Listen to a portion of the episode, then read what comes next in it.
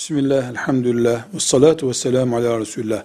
Kadın aybaşı veya lohusa olduğu dönemlerde elinde necaset diye bir şey yoksa aybaşıdır diye, lohusadır diye kadın pis değildir. Yani mesela elini bir suya batırsa, hayızlı bir kadın elini suya batırdı diye o su pis olmaz. Havlu kullanıyor e, veya işte mendil kullanıyor, o mendil pis olmaz. Yani kadın hayızlı olunca veya loğusa günlerinde olunca namaz kılamıyor. Şu şu şu işleri yapamıyor. Eşiyle bir arada bulunamıyor. Ama bu onun dinen kirli sayıldığı anlamında değildir.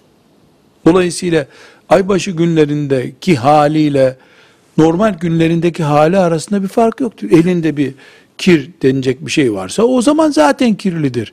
Dolayısıyla aybaşı halindeki kadın yemek pişirir, yemek yer, çamaşır yıkar, çamaşır giyer, e, çocuğunu emzirir. Hiç hayatla böyle bir kesilmesi gereken bir boyutu yoktur. Velhamdülillahi Rabbil Alemin.